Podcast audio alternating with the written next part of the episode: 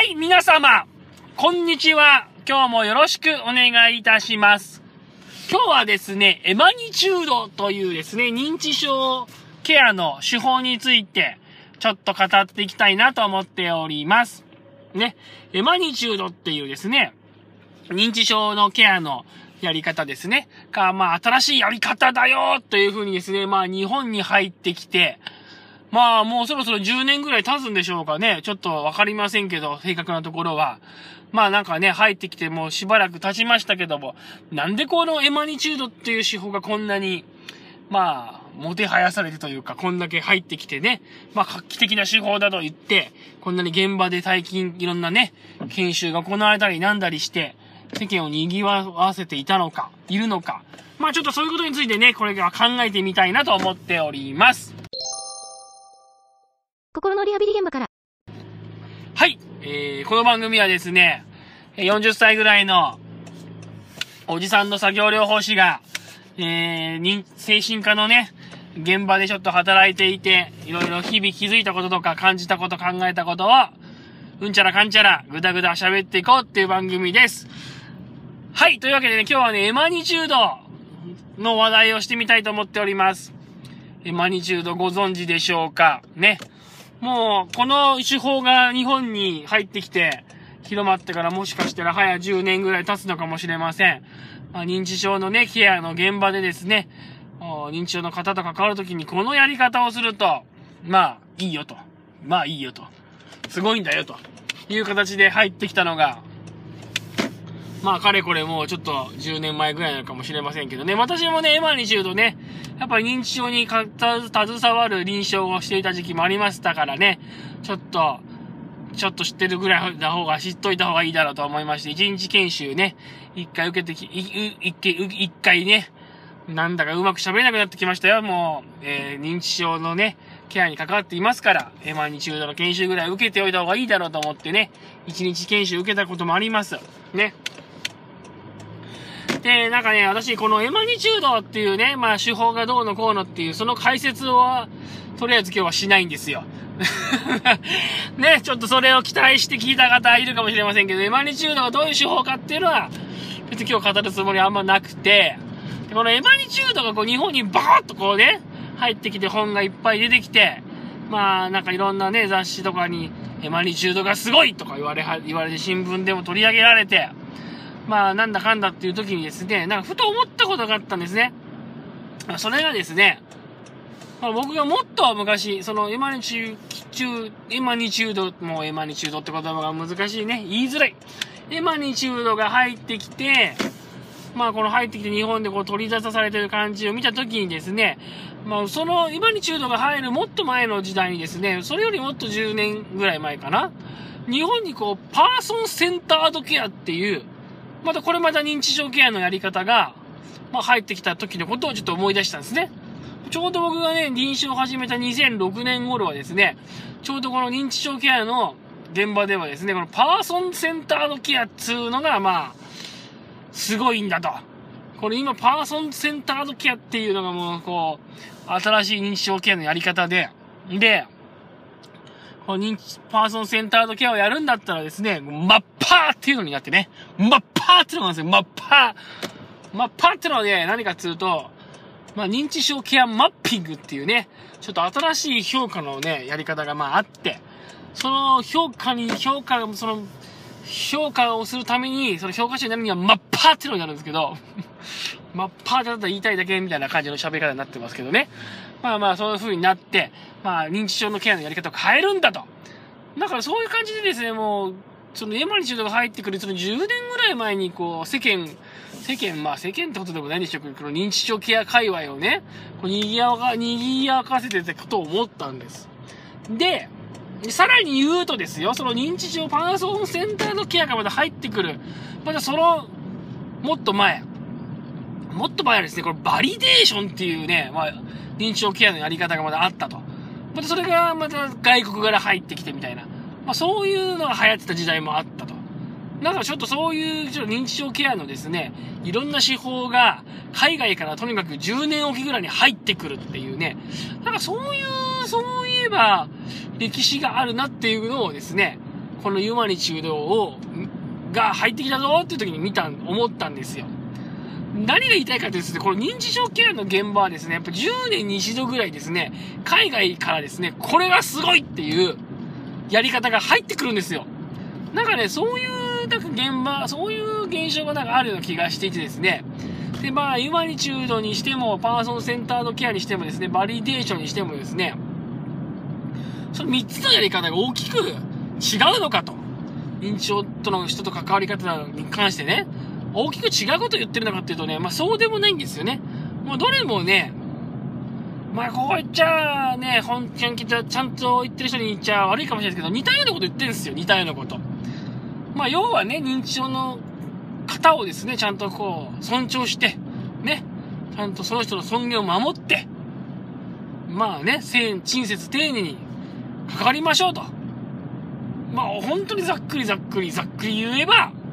まあどの手法もそういうことを言っているような気がして、まあそのやり方っていうかやり口がね、やり口って言い方ちょっと悪いですね。まあそのやり方がまあちょっとその違うんでしょうけど、まあ根本的に言ってることはですね、まあさほど変わりない気がするんですね。まあ、ちょっと見せ方とかやり方がちょっと違うかなっていうような、まあ、感覚を、まあ、僕も、パーソンセンタードケアにしても、ユアにチードにしてもね、ちょっとまあ、本読んだり、ちょっと勉強会行ったりとかして学んでかじった感じでは、まあ、そうなんですね。で、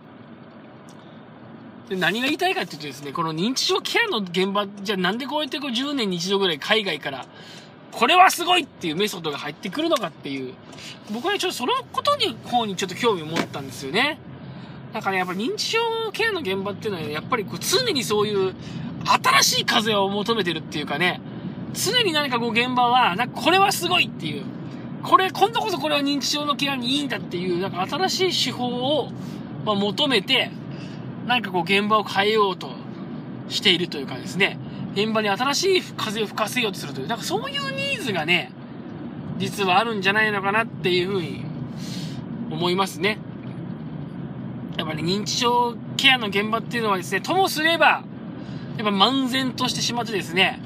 漫然とただ、もうなんていうのかな、ただ漫然と仕事をしてしまう。ただ漫然とケアをしてしまうっていうやっぱりなんかそういうのがね、どうしても起きがちですよね。やっぱり認知症の方っていうのはですね、あんまりこうもう、なんだかんだで、なんだかんだで文句も言わないですし、まあなんだかんだでですね、そんな良くはならなかったりすることも多いわけですよ。こんなには良くはならないですし、ね。まあ、そんな劇的に変わるとかってこともないですから、なんだかんだでこう、漫然とですね、えー、漫然としたケアをしてしまうわけです。で、その中ではですね、前回の放送で精神科の病院の話もしましたけど、やっぱり、ちょっとね、人権侵害、まあ人権侵害とはまでは言わないかもしれませんけど、まあちょっとそういう虐待じみた、そういうケアになってしまう危険性っていうのはやっぱ常にこうはらんでるわけですよ。やっぱ医療従事者だとかケアをする人の方が圧倒的にまあ強い立場にいるっていうかね、圧倒的にやっぱこう力を持っていて、で認知症の方っていうのはやっぱ圧倒的に弱いというかですね、圧倒的にもう弱いわけですよ。だから、おかしいことおかしいというもう力がなかったり判断力もなかったりするわけですよ。そういうところでケアをしてるとやっぱもう安全としたキャーにもなりがちですしね、ともすればちょっと虐待めいたことになってしまう危険性も常にはらんでるわけです。そういう中で、やっぱりこう、現場の人たちのしっかりこう、倫理観を持ってですね、こう、人と関わってもらうとか、認知症の人にちゃんと丁寧に接してもらうっていう時にはね、やっぱりなんかこう、新しい風が必要なんじゃないのかなっていうのは思うわけです。こう、ユマニチュードっていう新しいケアの方法があるんだとか、パーソンセンダードケアっていう新しい方法があるんだってことをですね、まあ施設長なり何なり、その、そこの施設でですね、やっぱりこう、良識のある人が、そういうのを見つけてきて、で、職員の教育にまあ使ったり、ね、職員の倫理観を持ってもらったり使うと。やっぱりそういうニーズっていうのが、この認知症ケアの現場にはやっぱ常に、やっぱ求められていて、だからこそやっぱりね、10年に一度ぐらいですね、外国から黒船のようにですね、新しい認知症ケアの手法が出ましたって感じで、なんか入ってくるんじゃないのかなっていうのをですね、このユーマニチュードがこう、日本に入ってきた時にすごい僕は思いましたね。はい、というわけでね、エマニチュードをね、まあ、自分が思うにやっぱりその、なんでしょうね、こう認知症現場に新しい風が吹いたと。やっぱそう感じられるね、ものがあったから、なんかこういう風にね、まあ日本で流行ったんじゃないかなっていう風にまあ思ってるというわけです。やっぱなんか新しい風が吹くっつうのがね、この現場に大事なことなんじゃないかなって思うんですよね。やっぱり。で、あの、実際私もね、このエマニチュードのね、研修、1日研修一回受けてみましたけどね、やっぱりね、あれですよね、こう、かっこいいよね。あの、なんか、かっこいいんだよ。見せ方が。見せ方、うまいなって思いました。やっぱね、こう、認知症、やっぱね、なんつうかね、ビデオを結構ね、撮ってまして、で、あの、エマニチュードのこの提唱者のイブ、ジニスだったかな？ちょっとあれ、なんだったっけな、名前、おじさん。ね、あの、提唱者のおじさんがですね、えっ、ー、と、イブ、イブゼネストだったかな？なんかその名前のね、もうおじさんなんですけど、その方がね、あの、実際の認知症の患者さんと関わる様子ってのがね、ビデオになってるんですよ。まあ、それがね、やっぱね、すごい、こう、かっこよく映ってんですよね。かっこよく映ってんの。最初にね、なんかこう、なんだっけな、お風呂かなんか、着替えかなんかを嫌がる認知症の患者さんの、まあなんか例かなんか、そういうビデオが出てきて、で、まあ介護士かなんかがこう、お風呂に入らせようとして、着替えさせようとするんだけど、すごい抵抗するんですよね。すごい抵抗するの。で、それを、その後ですね、この、そのエマニチュードの、その提唱者のおじさんが出てきてですね、そのエマニチュードの関わり方を使って声をかけるとですね、まあ、いとも簡単というか、本当に、その人がですね、やすやすとこう、なんていうか、指示に従ってくれるというか、本当にいい関係ができて、それで、こう、できるんですよ。よ着替えが うまく喋れない。ね、着替えがうまくできる。着替えうまくこう、介護にこう従ってくれるわけですよ。ね。だかそういうね、やっぱビデオとかをうまく使って、ほらと、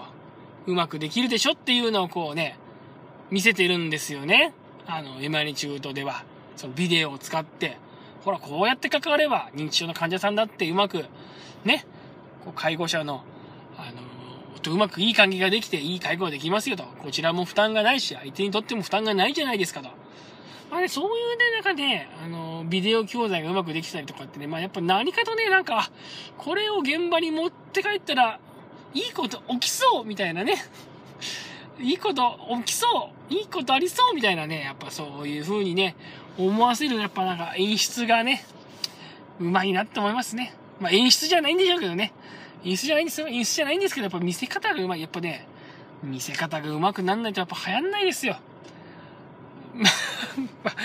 まあ、見せ方だけじゃないんでしょうけどね。実際効果があるから流行るんでしょうけどね。でも見せ方も大事。やっぱね、エマニチュードっていうのはね、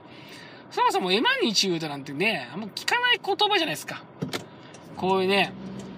聞かない言葉、聞き慣れない横文字が入ってくると、やっぱ現場は浮つきますよね。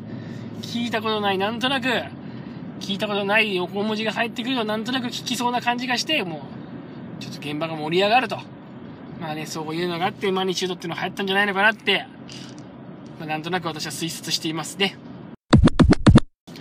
というわけで、えー、今日のね、ポッドキャストの配信はこの辺にしておきたいと思います。今日の配信はいかがだったでしょうかね。まあ、エマニチュードについて語るっていうから、もうちょっとね、エマニチュードのこう、真髄的なことを、解説的に話をしてくれるかと思ったら、全然そんな話は、今日はしてくれませんでした。私はね。まあ、エマニチュードのことをちゃんと学びたいならね、ちゃんとエマニチュードの本を読んだり、エマニチュードの研修を受けた方がいいですね。こんな僕のね、ポッドキャストなんか聞いたってね、勉強にはなりませんよ。すいません。ごめんなさい。ね。まあ、前も言いましたけどね、あんまこう、勉強のために聞くっていう、じゃあ何のために聞くんだよっていう 感じですけど、このポッドキャストはね、まあちょっとね、本当に本格的な勉強には使えませんから、ちょっとエマニチュードについて知りたいと思った方はね、ぜひ、サイトで調べてみて、いろんな本を読んでみたりしてみてください。ね。はい、というわけでね、ちょっと、今日はエマニチュードって言葉がまずそもそもうまく言えませんでしたね。やっぱエマニチュードがうまく言えなかった。噛んじゃったね。なかなかね、ポッドキャストってのも滑舌よく喋ったりするのは難しいもんですね。はい、そう思っております。